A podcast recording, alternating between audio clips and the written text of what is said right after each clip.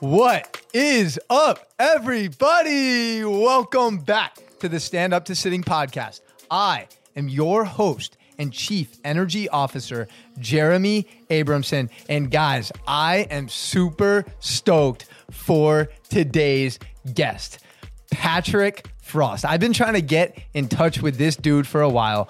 Patrick has become one of the most influential people in the fitness industry. He's a Nike master trainer and founder of FrostFit.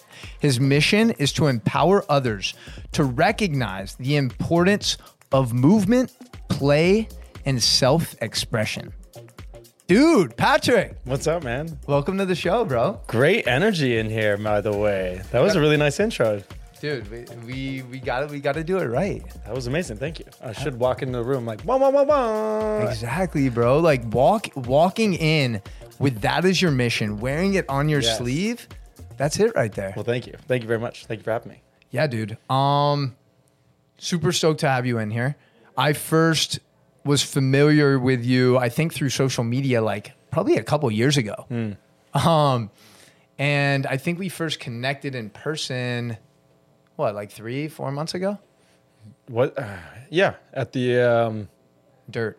Was it dirt? no, at uh, the kettlebell. Um, Oh, that's right. That's right. That's right. Oh, that was like probably 6 months ago. Yeah. Hell yeah, dude. So I really admire everything that you're doing and everything you put out there. And I think a lot of other people do too. Like you touch a lot of lives every day.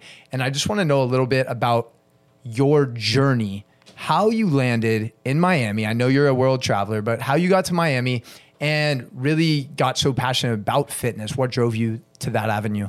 So growing up, I was uh, a wild kid. I feel like I just like um, any kid that grew up in Georgia. I played around in the backyard creek. I tried my hand at all sorts of different sports, um, and nothing really stuck. I did play discus randomly. That was like my main thing in track and field for No a way. good like six years. Yeah, I was um, uh, discus and swim. Swim were, were my sports, which is uh, ironic now because I'm such a team oriented person. I thrive off of energy and uh, energy of groups that I was solely interested in all these like solo sports uh, and that I excelled. But I think that was also a reflection of maybe just like battles that I was going through as a kid. So moving to New York City, I was really wild, um, really into going out and partying. And then it hit me that fitness has been the constant in my life and I needed to really jump into that full force and with my heart. And um, I lucked out and got a job and sort of got my certifications. And then everything sort of snowballed for me. And I think in life, when things are right and everything's pointing in the right direction, you end up where you're supposed to be. Right. So that was here in Miami. Love it, dude. Yeah. Love it. Um, talk a little bit more about your youth growing up in Georgia, because on a military base with all of your fa- family with that type of background, that must have had a profound impact. I want to know just a little bit about that and how that kind of shaped you at a young age. Yeah, I never look at my childhood as like a negative. There were some things that I think triggered some bad habits down the line. But man, growing up as a kid on a military base, I felt safe. Um, I understood the importance of respect uh, for your neighbor, respect for the space that you take up in this world, respect for all the odd jobs that people have. My father really instilled in me at a young age to always um, shake the hand of the janitor and the principal in my school the same way. So I love um, that. I was just, you know, I was really lucky to have such a great childhood in a lot of ways. Um, but, you know, also growing up on a military base as a homosexual, I knew I was gay since I was like six. I knew that there was something different about me in terms of like what I was not necessarily attracted to, but I always felt more aligned with my female counterparts. I did have like two older sisters um, who were super inspirational to me growing up. So hanging out with guys um, wasn't like super natural because I just didn't grow up a lot around men, and um, and I mean, yeah. So there were some little hiccups here and there uh, in terms of just being gay in Middle Georgia on a military base, but um, yeah, like I said, my childhood was amazing in a lot of ways, and the character that I possess now and what I what, what's at my core and what interests me in life, what pushes me forward, uh, a lot of that has to do with what my father and my parents really instilled in me at that young age. So Love I'm that, forever man. grateful. Talk a little bit about this double life, right? Because of course you're starting to recognize that you're a little unique, you're a little different. Maybe some of your interests aren't typical of a six year old boy, but having that background, right, with the military, you want to kind of conform or you feel the need to conform. So talk a little bit. I'm I'm fascinated by the dichotomy of trying to integrate all of these things and and what type of confusion did that Yeah. create? I think I always desperately wanted to be me and sit still in myself and just be comfortable with myself. But there was also another voice that was saying, you know, hide these aspects of you that were so natural. Like things that I thought would let people know I was gay, I like hid. So I I you know, I was loud, I was sassy, I was funny, I was I liked playing with Barbies when I was 6. I liked cooking, I liked doing all these things, but I also did naturally like, you know, all these typical like male things. Like I liked camping, I liked um racing bikes with my friends or, you know, wrestling or what have you. So I think there was never silence. I was never comfortable for like 17, 18 years. Well, I take that back since eh, the time I recognized that I was gay and me coming out. So from six to 18, I think that there was always this sort of dialogue in the back of my head about hiding something. Kick your feet out when you walk, make it look more masculine. Drop your voice, sound deeper. Um, hold your hands a certain way. Put your hands in your pocket. I was always checking my physical appearance to the outside world and and kind of second guessing every choice. Um, but there was a big side of me that really wanted to live in my truth. So it was a battle. Like I, it was a constant conversation about doing something or should not do something. I can only imagine, man. When when do you is there a moment in time where you identify as like I don't give a fuck. I'm just going to be my genuine authentic self and whoever whoever supports me great and whoever doesn't fuck you. Was there a defining moment you can think of? there are like layers to that moment. There's moment, there's little moments that lead up to that moment, I think. And a lot of that is when you start exploring that sort of sexuality when you're a kid. And um, like MySpace was a way that I would get to know Ah. other people around me that I didn't really know that were also gay. So there were ways that I would comfortably put myself out there on you know some sort of dialogue or or or, or what have you with other gay people that happen to live in a circumference around me and that only made me feel more comfortable in my skin until the point when I was like 18 and I was like I need to I just need to be who I am. Hmm. For for for those people listening who don't know what MySpace is, it's a social network before Facebook. So just want to make that clear Yeah. because I know we have a lot of younger listeners. But I'm wondering at this time, 18, because I'm just thinking about myself, right? Like Yeah. I'm 28 now and I'm thinking just how literally every single day, every month, every year, it's just constant evolution, constant growth. And I look back at myself like six months ago, I'm like, I can't believe I did that shit. I can't believe I said that thing. So I'm trying to go back to 18, just myself, and thinking of how immature and just unknowledgeable I am. Mm. And I'm just thinking about how courageous that must be to kind of take ownership of where you're at and recognizing like this this is going to be a game changing situation for you, your family, everyone around you. What was what was the support like for your family? Because I, I've read up and I know that your dad said a lot of things as as a kid, right? Um, kind of speaking out about homosexuality. Yeah. Yeah, when I was six, he made a comment that really instilled in me that I was gay. I just knew from then on that I had to hide it. He took me, I think I was acting really effeminate, and I was, we were in Connecticut visiting his family, and he took me outside and he was like, Do you know what gay is? And I was like, Yeah, it's when a man loves a man and a woman loves a woman. And I knew that because both my sisters are seven and 14 years older than me. So I grew up uh, with a much more mature audience uh, and privy to a lot of, I mean, my sister had a gay best friend that came over all the time. So I was very aware of what homosexuality was. And my father just simply said, well, my son will never be gay. And I was like, mental note, I have to act straight, like, or change something about me.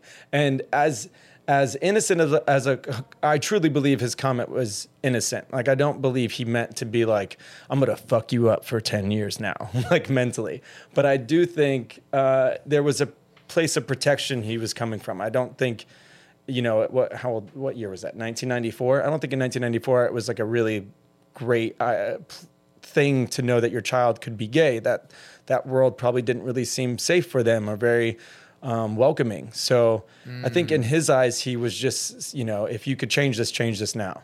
So my parents divorced when I was 11 or 12, 11 and officially 12. And uh, that really was a catalyst to a lot of other bad behaviors down the line. And I really pushed him away. So when I came out at 18, I was very close with my mother and very distant from my father. And I anticipated a very specific reaction for both. My mother at the time, uh, like I said, she was one of my really good friends.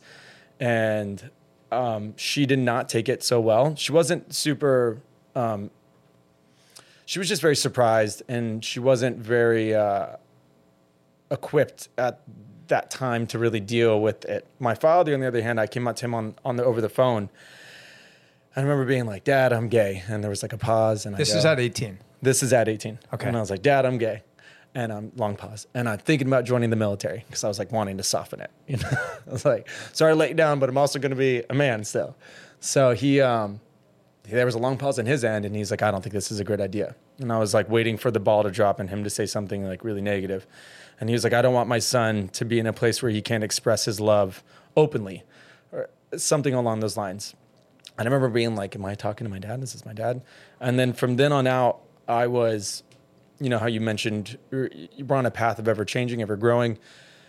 I had a lot of like bad dating habits. Like I was obviously looking at like older men very uh, fondly. Like at 18, 35 seems old. Right. Um, so that that was the pool that I would try to date. And I remember at 18 or that year I turned 19 New Year's to me is my birthday, so every year I like to frame what I want to focus on to be better human.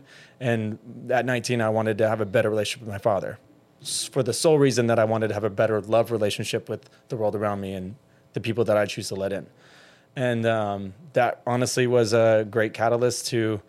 I mean, my dad officiated my wedding that I just had two weeks ago. He um, is extremely loving, extremely present. Um, and couldn't be. I mean, he voted for Trump at the same time. I mean, he the guy's got his beliefs, you know. But I know, um, I know that he supports and loves me. He just has, you know, of course, his perception of the world, the way he sees it as a cisgendered white male growing up in New England, poor. How he views the world is completely different than how mm. I view it mm. from being a closeted gay man in middle Georgia on a military base who grew up in middle class.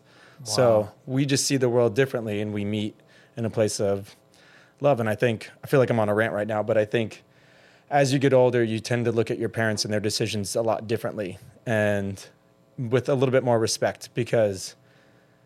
I mean, we don't have kids. Could you imagine having freaking kids right now? And tr- we're still growing. I feel like yeah. I'm a child every day in a yeah. lot of ways. I couldn't imagine trying to make a really good human while I'm still in the process of becoming a really good human.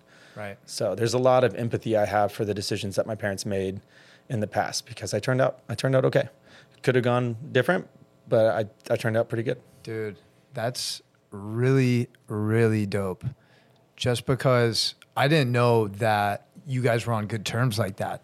Because what I see so often is there's that there's that moment, there's that time in our childhood where we are frustrated with our parents, mm. we don't understand them, there's a lack of compassion, and then that resentment builds. And both parties, especially a lot of times if it's men, the ego is too big to come down to earth mm. and realize, like, listen, I love you. Like the fact that he said that to you at 18 or 19, like literally gave me goosebumps because the fact that he was able to get out of his own narrative his own perceptions that he's had throughout his life and recognize, wow, I can either go two ways here. Hmm. I can either completely distance myself from my only son, or I can show compassion, show unconditional love, and make this work. So, you know, it's funny that you say that. So, I, I think diversity is extremely important in this world. And my father's choosing to be compassionate in that sort of fork in the road moment really stemmed from the fact that he had a close working relationship with someone who happened to be gay. Hmm. So he didn't have, say, relationships growing up with people that were homosexual because that wasn't the circle that he had. And he retired from the military when I was like in ninth grade, I believe, 10th grade. So when I was like 15. So afterwards, he worked for another company that basically kind of is aligned with the military. It's called Pratt Whitney. Um, and one of his coworkers happened to be an openly gay man. And they got along great because they're both awesome humans. And I think I think my dad having that moment with somebody who he assumed would be behaving X would be you know inciting why or you know whatever he perceived this sort of community to look like. I think this person really opened his eyes and I think, you know, I thank this person, I don't know who it is, but that's the reason why diversity is so important and travel and and getting to know your neighbor and and and kind of just exploring the world because it just creates a better insight and empathy to someone else's world and their perception of the world. So I mean, my father, you know, if I would have just said, "Dad, I'm going to join the military," he would have been awesome. But I said, "Dad, I'm gay and I'm joining the military." He immediately saw it, you know, uh, what that could look like for me, and that empathy was developed because of the relationship that he got to have with a coworker that opened up his mind. Yeah. Did you have any legitimate desire to join the military? I mean, it's what everybody did. I'm from a military base. I like I grew up around it. All my family is military. Literally all my family. My my sisters have both married into the military. Um, I just thought that that was what I was going to do. I had dreams of wanting to be an actor. I remember when I was a kid, I was like, I want to be on TV, and um, I didn't really. I kind of pursued that a little bit, but I, I just assumed that I would just end up being in Warner Robins, Georgia, my whole life. Kind of. I'm kind of thankful that I, you know, am gay in this incident because not that Warner Robins is bad. I just I love the world that I live in now, and I don't think I would have been pushed to search for a circle that accepted me like they did in New York City when I when I first moved there.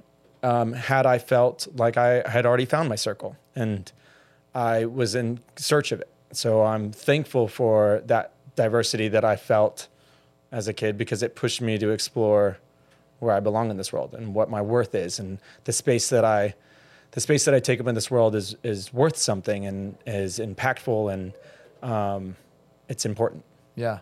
I think it reflects too, just like looking at your body of work. I mean, community is a huge, huge facet to what you do, whether it's teaching classes or just bringing people together. I think that's one of your superpowers. And, you know, the human race didn't get to the top of the food chain because we're the strongest or the fastest, mm. right? Cheetahs are faster than us, bears are stronger, but it's because the power of collaboration and mm. community and leaning on other people when you need that support or accountability. So I guess my question for you is, you know, I'm sure there's a lot of people listening right now who feel ostracized. Mm. They feel alone. And maybe maybe it is because they're homosexual, maybe it's because they just think different for various different reasons. They feel alone. They don't feel like they have a safe space to connect with people like you have. What is one piece of advice that you could give those people that are really looking for that safety and support? So it's scary, right? Like I think as humans we have this like need to conform and need to feel like similar to the people around us so we can kind of help make sense of the world that we see. But you know, there are little things about my physical appearance that I remember used to I used to always hate. Like I hate my freckles. I, I or I used to hate my freckles rather. But as I've gotten older, I've leaned into this and it's made me stand out in a room full of people. So, what I would say is like lean into whatever feels different for you. What, uh, like, if you, however you see the world, let the world know this is how you see it because somebody needs to hear it. You're there's you're a you're not going to be the only one who sees the world like that, and b that's not how innovation is ha, has it. That's not how we innovate as a society. You know, we don't just look at the same the, the same thing one way. In order for things to change and for us to grow, we have to have these different viewpoints um, just like how if I were to look at just this cup, I couldn't see your face, but if I had an aerial view, I could see how much water is in it. I can see the distance between mm. me and you in this cup. We need to have different people um, to be present in this society so that we can change for the better. I, right. I think so. If, if whoever's listening to this, and if you do feel alone in the world, there's statistically speaking, you cannot be the only one with this viewpoint. There's a billion of us. So 7.5 billion. 7.5 billion. So whatever superpower that you are hiding because it it's masked by this what you think is is different and scary, I think you need to lean into that and I think you need to let it shine and and just let the world see the way you see it. Right. And I think like you touched upon it's so challenging sometimes to do that because we all have the innate desire to be liked, mm. right? And naturally, when you go into a situation and you are your true, authentic self, there's going to be people that are turned off by that, yeah. right? There's going to be people that write you off, but you're also going to attract your tribe right? You have to put your energy out there. This is something for me that was so profound, like when I was traveling this past month. And it really was the first time I understood what the law of attraction meant. Mm. Because I booked a one way flight to London and 33 days of just spontaneity. Like, I literally, there's times where I didn't know what country I was going to be in the next day. And I went purely off energy and vibes. Like, you know, there's times that. Yeah, yeah, yeah. So there's times like where I would connect with someone. I think we spoke about this too, but there's times where I would connect with someone in the hostel or in the street, and they're like, "Yo, do you want to do this? Like, go to this place?" And I'm like, "Fuck it, let's go." Yeah. And like being open to those possibilities, but really just understanding, like, yeah, we're on the same wavelength, you know, and our thoughts become our things. Mm-hmm. So if you can if you can really frame whatever's in your mind right now, it might be a limiting belief, whatever it is, but turn that and somehow turn it in, transform it into a positive and really don't be afraid to ask for help. I th- I think that's something big. Like people sometimes feel the need to take everything on by themselves mm. or they don't want to burden other people. I don't know if you found found that in your journey in your process. Yeah, I mean, also just wanted to touch base back on what you said about finding your tribe and getting on that same wavelength. I think there are moments in life when that's super important to do. And I also think there's moments in life where you need to create waves and you need to mm-hmm. go to mm. places where you don't feel necessarily the most accepted and you need to stand out. And because because you're going to create something that needed to be there either within you or within someone else. Um, but yeah, asking for help. I, I've al- I've actually always been pretty decent at like asking for help. I'm not afraid of being like I suck at this, uh, and it's not a bad dialogue I have internally. I just know that what my strength lies is X, um, and it's always been really simple. I'm really good with people, so whatever is like something tactile with a person, I know that's where I'm going to be great at. Um, I think I did belittle myself if I wasn't capable of like creating a website by myself or, right. or all these things that were just maybe more intuitive to, you know, the people that we see do those things. Yeah, yeah, and yeah. I just think that, you know, to your point, asking for help is really important. And it's also about creating a team to get one vision done. Hell yeah. Yeah. What talk about talk about some of these waves that you've created or that you're in the process of creating? Waves that I've created. Um, well, I was with a company called Barry's Boot Camp for close to 10 years, and that was my first job um, in the fitness world. And I remember I was 22 when I got hired um, in New York City when they first opened up. And I mean, I didn't have an education in the fitness world prior to that. I think after my first month there, I was like, okay, this is something that I want to be really good at. I owe it to myself to challenge myself to be really good at this. So then I enrolled myself in this um, academy called American Academy of Personal Training. And it was kind of like learning a trade. I spent like three months, five days a week, five hours a day, uh, basically breaking down all the general aspects of fitness uh, kinesiology, uh, biomechanics, macronutrition, how to r- operate and run your own business. And then from there, I found the confidence because I had the knowledge. And then once I had the confidence, I just stuck my nose to the floor and did my work. And what was innate in me was creating a what was something that what the intangible that I couldn't teach myself or, or learn from somewhere else is the need to, to want people to get along and I want people to love each other. That's like that's the lamest way to put it, but it's something that is so simple in me and I it, it truly translates to my friend group. I have such a weird eclectic group of friends that I love like putting together. Hmm. But the commonality of the people that ended up sticking around in my class or my friend group, everybody has this like really good soul.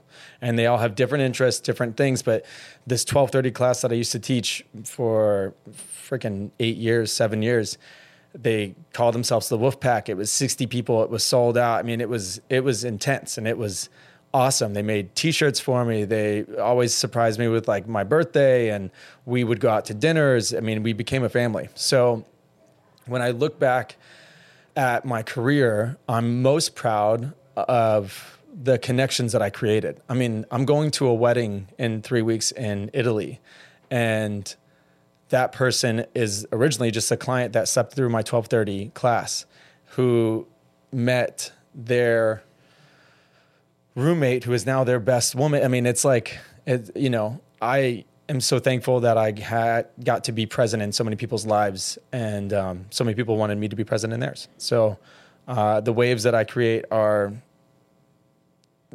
I, I don't purposely go into a situation saying I'm going to create a wave. I think people just are people, and good people want to be around good people. Yeah. It's the law of attraction. Law of attraction. It all That's it. comes it all comes back to it. Yeah. Yeah, man. I, I talking to you more and kind of getting to know you better. I've I've come to notice, at least my opinion, is I always try to figure out what people's superpowers are hmm. because that is where the power lies. And so often, you know, we're our harshest critic and we reflect on maybe our shortcomings. But the more we talk, I think your biggest superpowers are creating community because it's not easy to build a group of 60 people consistently coming in every day in a place like New York where there's so many options, so many mm-hmm. distractions and you were able to do that and I know you did similar type stuff in Miami, but also the other the other superpower that's becoming more prominent to me is the self-awareness. The self-awareness you have and being able to recognize okay here are things that i'm good at hmm. that i want to leverage and here are areas where i need to get support. So i just wanted to acknowledge you because i think self-awareness is so crucial for any sort of growth and development hmm.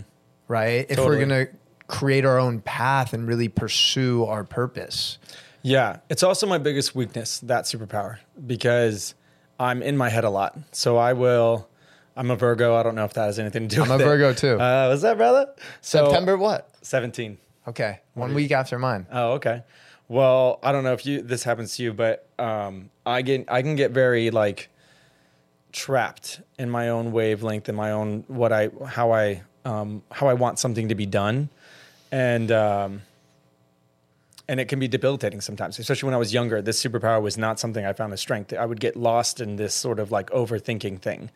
And um, I've lately learned just to kind of shut that aspect up and meditating and breath work and all this stuff really helps. I mean, it's a form of anxiety, I think, this sort of overthinking um, thing. And I think, also we're in an age where people are constantly saying some sort of mental health disease. Um, but I, I do think that whatever the superpower is, is very debilitating a lot of times. And I'm thankful that like things like meditation and yoga and just expressing my body, it's made it more manageable. So I can like actually decipher the conversations that I'm trying to have within myself and um, kind of get shit done. Cause I can get, I can get stuck in that little wheel. It gets very, um, Where you're second guessing your it's not second guessing. It's like, it's like, okay, if I do this, then here's the three things that could happen. And if those three things happen, here are the three more things that could stem from that thing. Yeah. So it's like, it's just getting lost in, in bullshit. Like Right. it's, it's really, you just have to make the move. Um, Yeah. and then, and then just go from there. Yeah, I find my, it's funny. And and maybe it is a Virgo thing. I'm not the biggest horoscope guy, Yeah. but I think it's fascinating because I think so much of this stuff is on point. Hmm. But I find myself also getting stuck sometimes in that train of thought. And that's why for me, like traveling was so amazing. That's why honestly doing shit like this, like just talking from the heart genuinely. Yeah. Because like we're so present in the conversation, our phones aren't on us, you know, we're we're not getting distracted. It's like those are the situations and moments that I'm trying to really bring more of into my life because it's fucking beautiful when you get in that state Yeah. where it's like, dude, all of the shit you've overcome, bro. Like starting as a six year old in Georgia, it's like play out. Literally, I, I think this would be a great exercise for you. Actually, is like literally making a roadmap of your life, Yeah. like with the most, with with all of the moments and times that pop out, like that you help that you feel like helped shape and define who you are today, and just like literally follow the path mm-hmm. and and gain understanding and recognition of all of the shit that you've overcome, all of the adversities, all of the obstacles, and then use that, use that newfound perception, perspective for anything that you're struggling to get through. Yeah. Like I think for you, like that, that would be so powerful because you're gonna see like all the crazy shit that you've overcome. It's like, dude, really? I was worried about this thing. Like, you know what I'm saying? Totally. Yeah.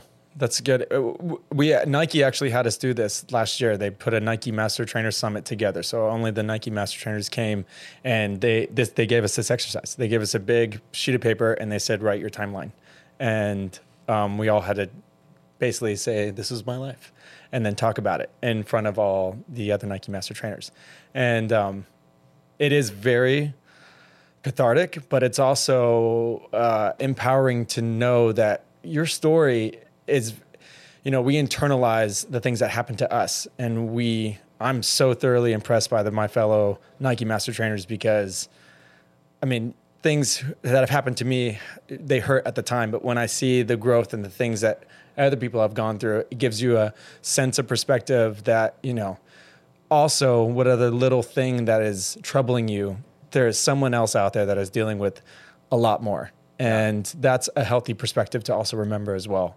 Um, that, but yeah that's funny that you just said that because um, we were talking about how the nike master trainer hasn't happened this year and what, when we're going to do it.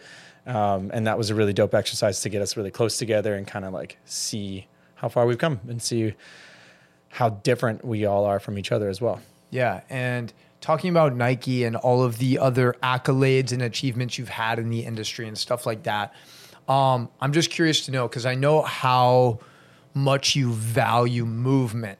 You know, whether it's body weight, whether it's kettlebells, but these type of expressions, right? I'm wondering, has that always been a a foundation for you where like like in terms of your personal fitness meditation movement journey how does that look Yeah, I think it's an evolution. I think uh, there's uh, Baz Luhrmann's has this "Wear Sunscreen" song the, for the class of 1999. I don't know if you've ever heard it, but it's just a slew of advice. Um, everybody needs to go listen to this now because that song is one of the main reasons why I moved to New York City. It's one of the main reasons why uh, I kind of live my life. I always kind of remember this whole slew of advice, and one of the things it says is. Um, use your body any way you can never be afraid of it never be ashamed of it it's the greatest instrument you'll ever own and um, i my when my parents went through divorce when I was 11, my sister used to play this over and over for me so I can go to bed. Uh, we had to share a room because we were in between houses at one point. So uh, I grew up like just instilling my this sort of like these little nuggets of information. And as a kid, I always moved around, but um, you know, when you're younger, the idea of meditation and sitting still for someone who's like type A and like wants to move and express, that's a more difficult uh, task to kind of take on when you're that young. For sure. And the Still evolution, hard. yeah, still hard, still hard. But the evolution of movement and the importance behind it has constantly changed. And what's great is I've I've kept the the the the the things that I was interested in the past. Like I wanted to join the circus, so for a year and a half, I um, did silks and Chinese trapeze uh, in New York City, and I. Um, and then I just recently got into Olympic lifting like three years ago, and that was like a new thing that was uh, for me. My cousin was a professional bodybuilder, so at 13, I that's how I started working out was with him. Um, I've always moved my body, and I've I've taken things that felt good and kept going, and some things that you know I- I've gotten older. Some things don't feel good anymore. Like Olympic lifting is something that you know I have to really listen to how my body feels that day. Um, but I think play in general is what we should really encourage our youth. And my dad taught me karate when I was a kid, so I can probably still do a mid split right now uh, with no warm up. Very impressive, I know. But Both sides. no, well, mid split meaning like Oh, shit. yeah. Um, but that, uh, yeah, I think that's like that's like the cool thing about your body is like it's going to constantly change, and it's your job to kind of challenge it. Like you have to walk this balance of challenging it and nurturing it.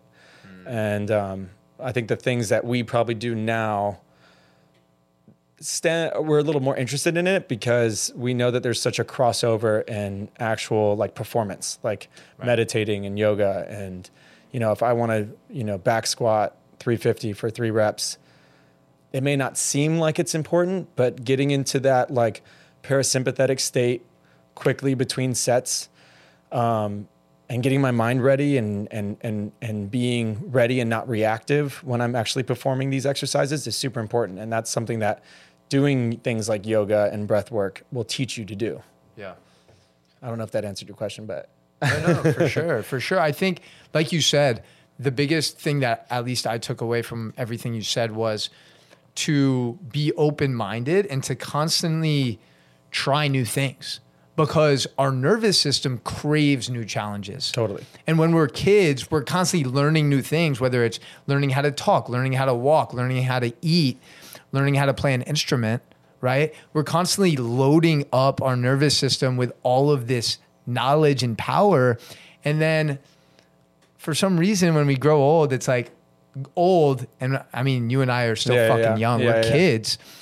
We, we, we get in this mental state like, oh, I'm too old to take up guitar. I'm too old to learn that because there's people better than me, right? yeah, that's so sad. Dude. And when you're babies, we're such tactile learners. Like we, you know, they they give you like Play-Doh and like these like different textured things so that uh, sensory development starts happening at an early age and you start understanding the world around you and all these things. Like, um, I think there's an aspect of physical touch that should always be encouraged, and I think movement is an expression of that. Um, and I think we're just so fucking lazy now. Like, I think people just want to sit and Netflix and chill. And I'm guilty with that. I mean, I, I love, I'm a big advocate of weed. I love marijuana. Um, and I love a good off day where I'm just, I take an edible, I do a light run or something like that, and then I just chill out or go see a movie. But there has to be balance. Um, I also have a lot of friends in the fitness industry that are on the other extreme of things where they're too active. Um, but I don't think that's the majority of the world. And I think that all these fads of you know CBD and we need to uh, rest and recover. I don't think people are really working out hard enough to earn all these recovery aspects. Mm. Uh, I, I don't. I think I think we need to be moving more and encourage movement more and just really focus on building foundations as opposed to here's how you get a six pack ab. Like we're so interested in in the destination that people are just forgetting about the journey. Yeah. And I'm probably now currently in the best shape of my life. And I this is the least I have focused on in terms of aesthetics in my whole life. I, hmm. I, I could give two shits right now if I happen to have a six pack or, or what have you. You have a nice six pack. Thank you very much. I work really hard on it. But um, but you know what I mean? Like I just enjoy my body in such a different way and I just I want people to kind of find that that happiness. Hmm. Um, hmm. I love that, bro. Like when you're talking, there's so many light bulbs going off. So I'm like, I don't want to interrupt him, Yeah. but but I, I sensed a pause there, so I'm going to chime in. Yeah. And I think what you said just recently is so important about just moving, right? That like just moving and and enjoying the process because I'm not sure. Are you familiar with the Blue Zone study? Blue zone. Oh yes. Yeah. Um, that's with the um, uh, telomeres. Uh, you're talking about with the life expectancy in some parts of the world that are a lot higher than others. So the Blue Zone study basically found these seven areas of the world that not only have the longest lifespan, but also the highest quality of life. Right. And obviously, I'm not exactly sure how they measure that, but the people there genuinely seem happy.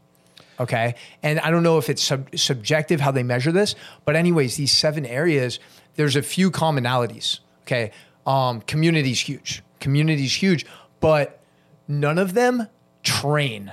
None of them train. They're just constantly moving throughout the day, whether it's carrying something, whether it's playing a sport, whether it's Yeah. going for walks Taking the stairs exactly instead of the elevators. Yeah. These little things that just add up, and our body's designed to move. Our body's designed to move. And the last thing I wanted to touch on, based on what you said, was the two extremes. There's the Netflix and chill, and then there's the person, you know, overdoing it three, four hours and driving their body into the ground. And one of the things that I've kind of noticed is, is that the way we do one thing always shows up in other ways. Hmm. So so what I mean by that is if you are not taking the time to commit to moving your body to show yourself the self-love and care that you need why like what intrinsically is going on in your mind that's telling yourself that you're not worthy yeah. of being healthy. And if you think about it, that is really the deep dichotomy of what you're telling yourself if you're not taking care of your body.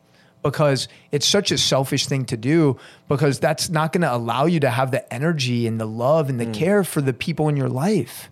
So if you're listening and you're lacking motivation, inspiration, consistency Yeah. with your health and wellness, think about those people in your life who you love the most and you need to show up at a high quality for them okay so if that means a 10 or 15 minute walk fine that's a great start but continue building on that. And i think that's what patrick is saying and reiterating is like at different times in your life different things are going to resonate with you. Maybe Totally. you know maybe you get into a yoga phase and like you're super into that. Amazing. Crush it. Ride that wave. yeah. ride that wave and when you're ready to start your own wave There shift. Now there is a difference, I think, with like being specific in your sport. Like obviously, if you're just like a weekend warrior, run with those interests. But if you're somebody who's really trying to accomplish like a fitness goal, you do have to structure your workout and your program specifically around said goal, because specificity, which I murder that word all the time, comes at a cost. And when we're trying to get stronger, I've gone through programs where I'm literally just focused on strength training for like three three months and then boom my flexibility suffers there's there and there's there's i'm learning from my peers and stronger people around me and people that have been doing this a lot longer. And there are better ways to stay mobile and continue to grow stronger. But i do think um, the average human being out there could just afford moving their body on a daily basis in a way that feels good with them to them.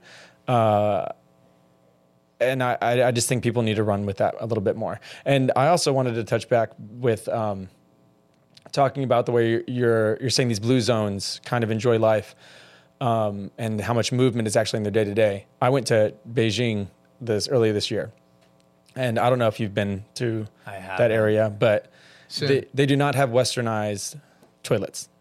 Majority of the places, it is uh, a situation where you squat down for an extended period of time And it literally had me thinking, like, how many mobile 80 year olds that that population actually has, like the amount of like dorsiflexion that these people have to have in order to achieve, like, what if somebody has like food poisoning and they're stuck on this situation? You know, they have to use the bathroom for an extended period of time, longer than like a two minutes. You know, you ask like a westernized, even mid 20 year old at this point to hold a deep primal squat for longer than 30 seconds and they're falling over. Um, it's it's just amazing to me that in the search of feeling comfort and being comfortable, uh, and the way society views the importance of staying comfortable, we've lost and atrophied uh, uh, in a lot of ways. There, I I'm on a riff right now, but a friend of mine who's a teacher, she's been a teacher, an elementary school teacher for 15 years kids are losing the dexterity of their hand. She's a kindergarten teacher of their hands, not losing it, but just not gaining it as early as they used to because now they're on iPads and they're using their fingers in different ways. So there's like the false grip that we start learning how to actually write, and then it gets more acute and uh, more precise as we get older. And some of these kids don't have any of that. And they're they're having trouble putting their backpacks on hangers. It's um, it's just crazy. I think we need to encourage play and we need to encourage movement, and I think that needs to be something that we instill at a young age and we continue to push when we get older and as we get older. Yeah, it makes me think about like if like writing is probably becoming obsolete. I guess you know that's why journaling, like pen to paper, is so powerful. I Yeah. think that that connection. um, yeah. So I want to know. I want to know just kind of being in the space that we're in, and like you said, kind of that alpha male, like to be fully transparent. I don't know if this is relevant to the conversation, but I remember first stumbling upon uh, stumbling upon your Instagram and just like scrolling through, and I was like, damn, like this dude's a fucking beast. Because I've always pride myself, and and this is probably from insecurity in the past. I attached my self worth to like my best features, right? The features I got complimented on the most, which is like my abs and my eyes.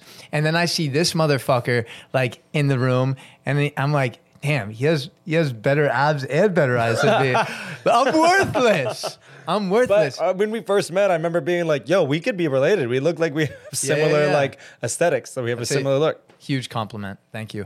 Um, so I'm wondering though, people like uh, people from the outside, they see the way something appears, or life appears, whether it's social media, wh- whatever, whatever the outlet is, right?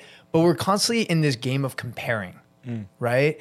And like one of my favorite quotes is Teddy Roosevelt: "Comparison is the thief of joy," and I feel like that also steals from being present. It's because we click someone's story and we see they're on a yacht party. It's like, oh fuck, like I'm in here, you know, like doing office work and this person's on a yacht.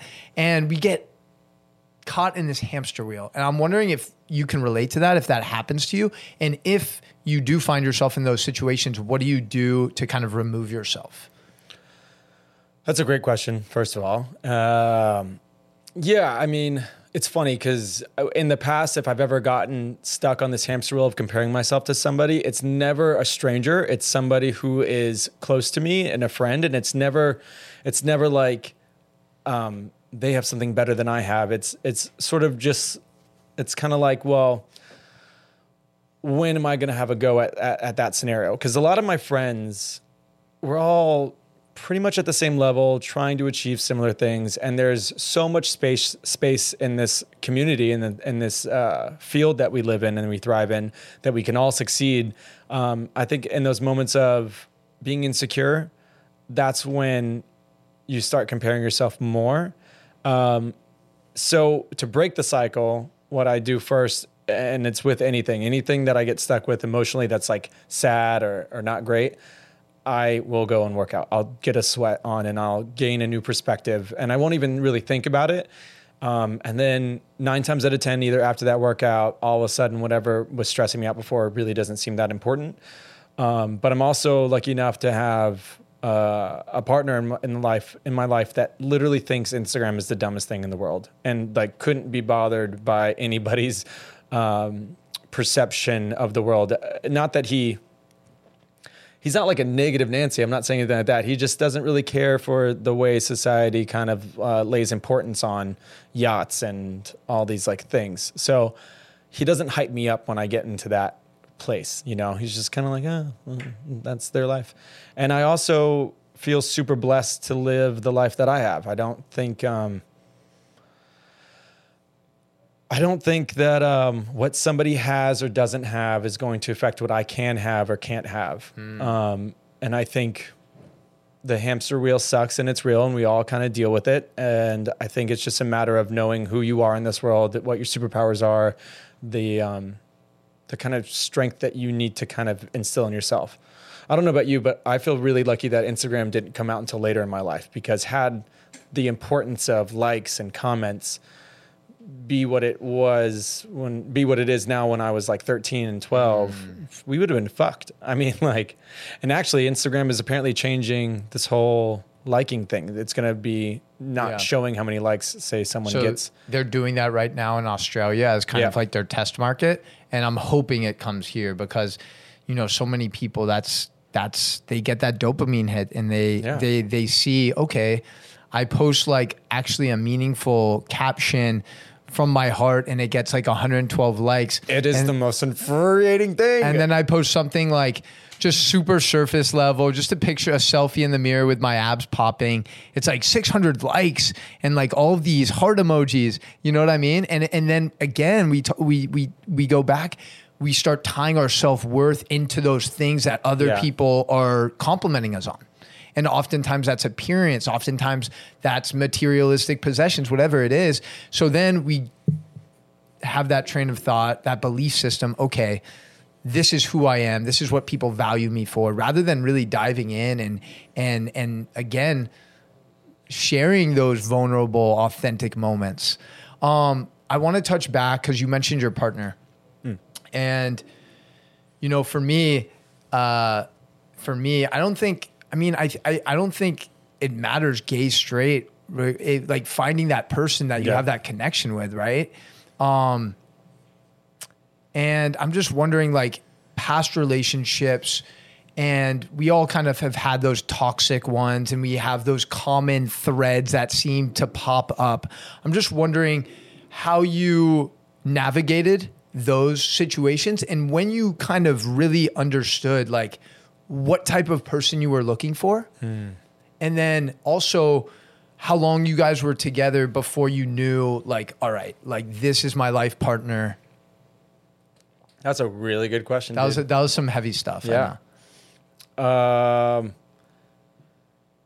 yeah. Okay. So I, I would say I've had one, two, three, four solid relationships in my life. Tia, the one that I'm currently in being one of them. And I would say I've probably broken two hearts and I've gotten and I, I've gotten my heart broken two times. And I've learned a lot from every single relationship. And the one that I was in prior to the one I'm in currently was not great. It was very um, tumultuous and full of insecurities on both ends. Um, I mean, I was probably the worst possible human being I could be, and I was with a really bad version of a human being as well, like their worst mm. people, you know. Uh, I was really into drinking. I had really bad habits when I drunk, when I drank, and so did this person as well. So it was just like fire and fire. And then God was listening and said, "You have a shit ton of polyps on your vocal cords. You will now have surgery." And this seems separate, but this person and I broke up, and then I had the surgery on my vocal cords, and I was out of work for three months. I had really bad polyps. They were I let them go for years. They were hemorrhaging. They were Is that from coaching so much? Just like screaming at the top of my lungs. Yeah. yeah. I was teaching like 22 classes a week for a good year and a half and it was like it was bad there's actually like a video of me for like a men's health contest, and I was like, "Hey guys," uh, like this voice is like terrible. Can we please pull that Never up and put it in the show notes? I think I might have deleted it. So, but um, but uh, in those three months, I mean, I went from teaching, you know, 22 classes a week, averaging 60 person, 60 people in each class. So do the math, how many p- unique individuals I was seeing every every day, and living in New York City to not being able to speak for a full month I wasn't allowed to work out either because of the recovery from surgery. They didn't want me doing any flexion because I also had really bad acid reflux at the time. So I went from extremely stimulated and in my power zone to extremely like cut off from the world. And I even couldn't be around certain friends because, you know, being silent around some people is very difficult. Being silent around other people is a little bit easier. So I got into journaling, I did a bunch of different things. And a friend of mine came over and they said, We're going to make a dream board. I was like, Okay. So make a dream board. I actually, this was in my vows, by the way, this two weeks ago. And in this dream board, I wrote where I wanted my career to go, what I wanted my life to look like. And there's a little section at the bottom left, and it was like how I deemed my perfect partner and what they looked like. Mm. And it was a cut out of a man's physique and words written around it. I put things like, kind over his shoulder to say that this person would be kind behind people's backs and in front of them. I wrote things like funny on his throat, saying that he was funny. I wrote thing or he said things like that was funny, and I wrote like loving and caring around his arms, so that when we like everything represented something. And then above this physique, I cut out a picture of eyes, and that represented that whatever I deemed important in a partner, I need to also possess these qualities as well. And then I wrote other little things. Flash forward a few months later, I started dating Tiago, and I knew something was different the minute, like that first like month. I remember calling my mom and being like, "I'm going to marry this guy," and I never said that about any, anybody. And um, I had like a cleaning service come over once to kind of clean my help me clean my apartment, and I guess they hid the vision board, so I didn't see it for months. So now Tiago and I were dating like for five months, and then I find it and I look at this cutout uh, of how I described this person, and it was legitimately him and I like look back at that moment because it was so powerful what I had to do in those three months to really digest the kind of human that I needed to a become and also I was ready to accept in my life. Had I not gone through any of those things or relationships past, I would not have been able to deserve a man like him because he is legit. I mean, people like me, people fucking love Tiago. Like he, um, he levels me up in a way that like I don't. I'm so lucky and fortunate for. He's the bee's knees, and he's so solid as a human. And I'm kind of like a kite. I kind of, you know, we're very similar. I think in terms of energy. I want to play over here. I want to play over here, right. and he's just sort of like home base without being boring, which is very difficult. he so provides that stability. He provides that stability, which I didn't know I necessarily needed. But in order for me to be my hundred percent me, and be as, as as solid into my superpower as, as possible, I need a, a yin to that yang. Um, and he provides that. And I'm so thankful that I have a soundboard like him. Um, and he's not perfect in a lot of ways. Like he doesn't give me everything I need as a as a person.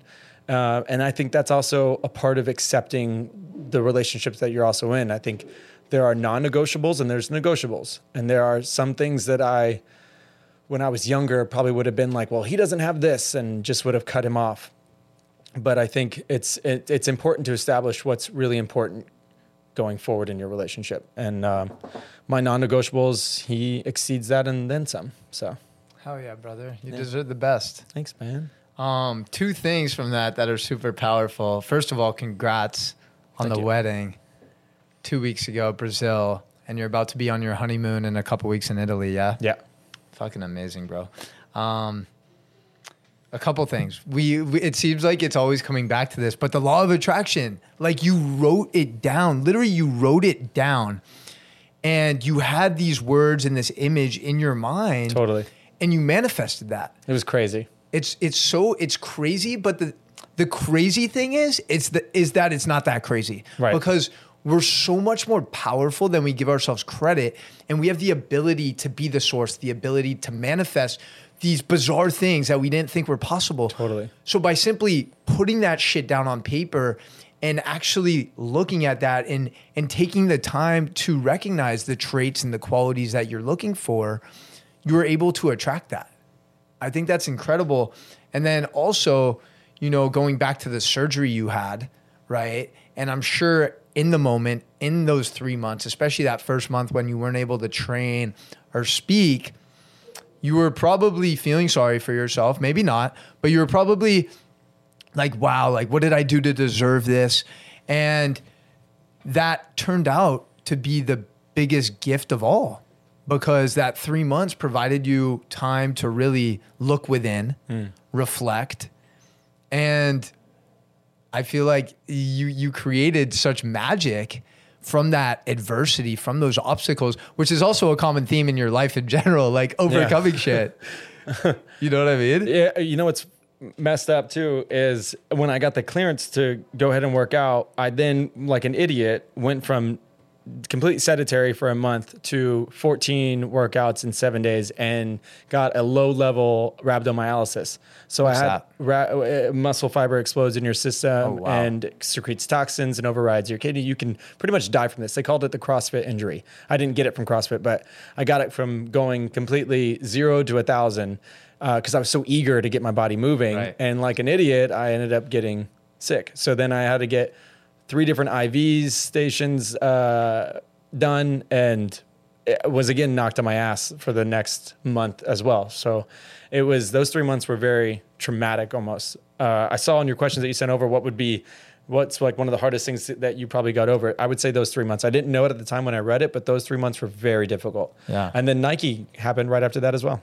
It's Nike and Tiago. bro it's it's crazy how and that's why that's why when we were we we were having a conversation before we put these mics in front of our face um about how like right now for you you were mentioning how like there's some uncertainty right there's like because before you've had Barry's you've had these other things that have been solidified Yeah. it's like guaranteed income guaranteed training Yeah. whatever and i'm kind of in a similar place now where you know i've taken on less clients and i've become more open to possibilities and i really think based on the energy and based on the vibration that we put out i really i'm really confident and don't get me wrong i get anxious about this all the time. Yeah. But I'm really confident that great opportunities are going to continue to come our way because we are living out what we preach. Like, we're not doing this to be on magazine covers or to get more followers or to get money. It's really to inspire and to create impact. So, I guess my words of encouragement for you and also myself are to to like continue having faith in just the energy and everything that you've already created and accomplished because it's worked before. It's going to Yeah. continue. You know what I mean? Yeah. And um, Also, it's like a good place to kind of be in sometimes. Like uh, this whole conversation so far has basically been talking talking about stay away from comfort, Right. or you know, don't live in comfort for too long. And I think right now we're probably both in a very uncomfortable place when it comes to career and what that looks like going forward. Um, and I just think I have faith that whatever it is is it's meant to be bigger and better. Whatever whatever whatever lull or or focus that um, lack of focus or whatever that uh, I'm rambling right now, but cut that out. Don't use that. we're to use it, but we're to use it. You know why? You know why we're to use it? Because we're human. Sometimes we're to stutter. Sometimes we're to say something that doesn't sound right. That's the nature of being a human being. And I, that's why I, I tell my guys, I'm like, unless it's really obvious, like, Yeah. I don't like to cut things because, you know, as a podcast host, people would expect, oh, he's a great speaker. He's great at doing these Yeah. things. And I'm getting better. You know, I'm getting better. I have so much work to do. But when I stutter, when I say a wrong word, I want it to be on there, to be honest, because that's the way I am. I'm like, we talked about it before, letting people see your flaws, your Yeah. vulnerabilities. I think it's really important. Dude, um, I could fucking talk to you forever, bro. I know we got to probably wrap this up though, huh? This is this is too much fun. All right, a couple things before we wrap up though. Before we wrap up, I did not send this over to you because Okay. I wanted to surprise you. I'm a big I'm a big surprise guy. The suspense. Can I get a little drum roll? Give me a better drum roll. Not just There we go. Boom. Learn learn learn to play the drums, guys. Try a new instrument. Try something new. Get out of your comfort zone. I'm just gonna break the third wall the whole time now. Yep, yep, There you yep. go. Here we go. All right. So rapid fire questions. Okay. You ready? Yep. You ready? Yep. All right, cool. Favorite emoji? Uh, uh, that was it. I just did it. Emoji? Yeah. Oh, the face with Uh, the Okay. Yeah. Like okay. it's like I'm crazy. If I'm down to have a good time, but like don't fuck with me. If you're if you're listening to this, make sure to watch the Oh. interview. wait, wait, no, it's fine. If you're listening, they just have to watch it on YouTube. Yeah, we have the look at it full episode there. Yeah. So if you want to see Patrick's Patrick's expression of that emoji he loves most, you have to watch YouTube. It's can't miss shit. All right, biggest pet peeve. Uh, slow walkers. Ooh. Fucking hate it. Yeah, that's probably from being in New York and everyone. No, as a kid, I was like that too. My dad hated it. He, he almost lost me several times in many theme parks. I just hate slow walking. Wow. I love that. I love that. That's your biggest pet peeve. Quote or mantra that you live by. Um, move to New York City once, but leave before it makes you too hard. Live in Northern California once, but leave before it makes you too soft. Wow. Right. And what about Miami? Don't do it. no, I like Miami. I'm Fuck kidding. yeah. um, book or movie? I know you meant book or movie that's impacted you the most. I know you mentioned that song, so try and pick a book or movie though. Um, I loved Boondock Saints. I don't know if you know that. It's like a, this, these Irish guys that take on the mafia and they pretty much just fight evil by doing evil things, but for good reasons. I like that. Their intentions were good. Their intentions were good. And it's just a badass movie. You need to see it. Sweet, dude. Um, and question: What are you most excited about right now? Like, what what's something going on in your life, um, in the world that really excites you? I'm excited, but I mean, I just got married, so obviously I'm excited about this new step in my life. Um, and I'm excited. I'm honestly excited about the uncertainty. I have no idea. I mean, I have a a, vision of where I want to go in the next like five years, but I, I really don't know what could happen, right? especially in the, these next few months. So um, I'm excited about uncertainty and being uncomfortable. Love it, brother. I want to take a minute and acknowledge you because, yeah, I want to acknowledge you while we make eye contact. Okay. Damn, your eyes are fucking beautiful. Your eyes are so blue. So I want to no, I want I want to acknowledge you for all of the obstacles, all of the adversities that you've overcome, and you may not recognize it, you may not identify it, but you are a powerful, powerful, inspirational leader, and for having someone like you to look up to and and and have in my community in my circle means the world. And I want to continue growing and building our relationship because I I I just vibe with you. And I love the energy you put out and I know how genuine and authentic you are and that you just care about people and making an impact in their lives. So I just want to take a moment to recognize you and acknowledge you. That was awesome, man. Do you leave? Do you leave every single conversation like that? It's some it's something new that I'm really trying to Okay. do because uh, I I just feel like myself as well. A lot of times we're doing something so special Yeah. in the process of it, but we don't really understand because we're in it.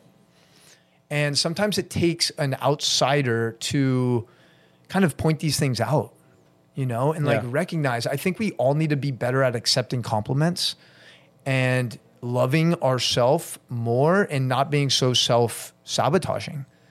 You know what I mean? And this next step, like whatever this, you know, uncertainty presents you, I just want to be on the ride, dude. Like if there's anything I can do to support you, help you, um, I'm always here. That means a lot, man. Thank you very much. Hell yeah, I brother. appreciate that. And I want to give you a chance to tell everyone listening where they can connect with you more because I'm sure after listening to this, they're going to want to dive deeper. So can you just let them know?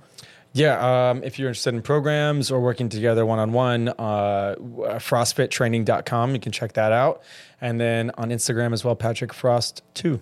Uh, and message me, DM me. Let's talk. Let's get to know each other. Hell yeah. Guys, and I would encourage you. I always try to get you guys to take action because we always say knowledge isn't power, knowledge is potential power.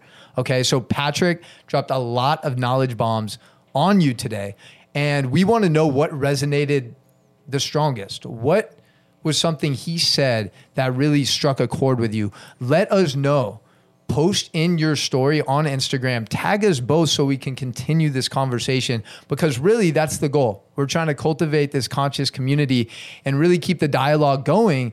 And we want to let you know that you're not alone in your journey called life. All right. Any any parting words to say? Love you guys. Spread love, do love, do love things. Be kind. Hell yeah. Yes to all of those things. Guys, much love for listening all the way through. We appreciate you and your time and your energy. And you already know what time it is. It's time to get off your ass and stand up to sitting. That was awesome, dude.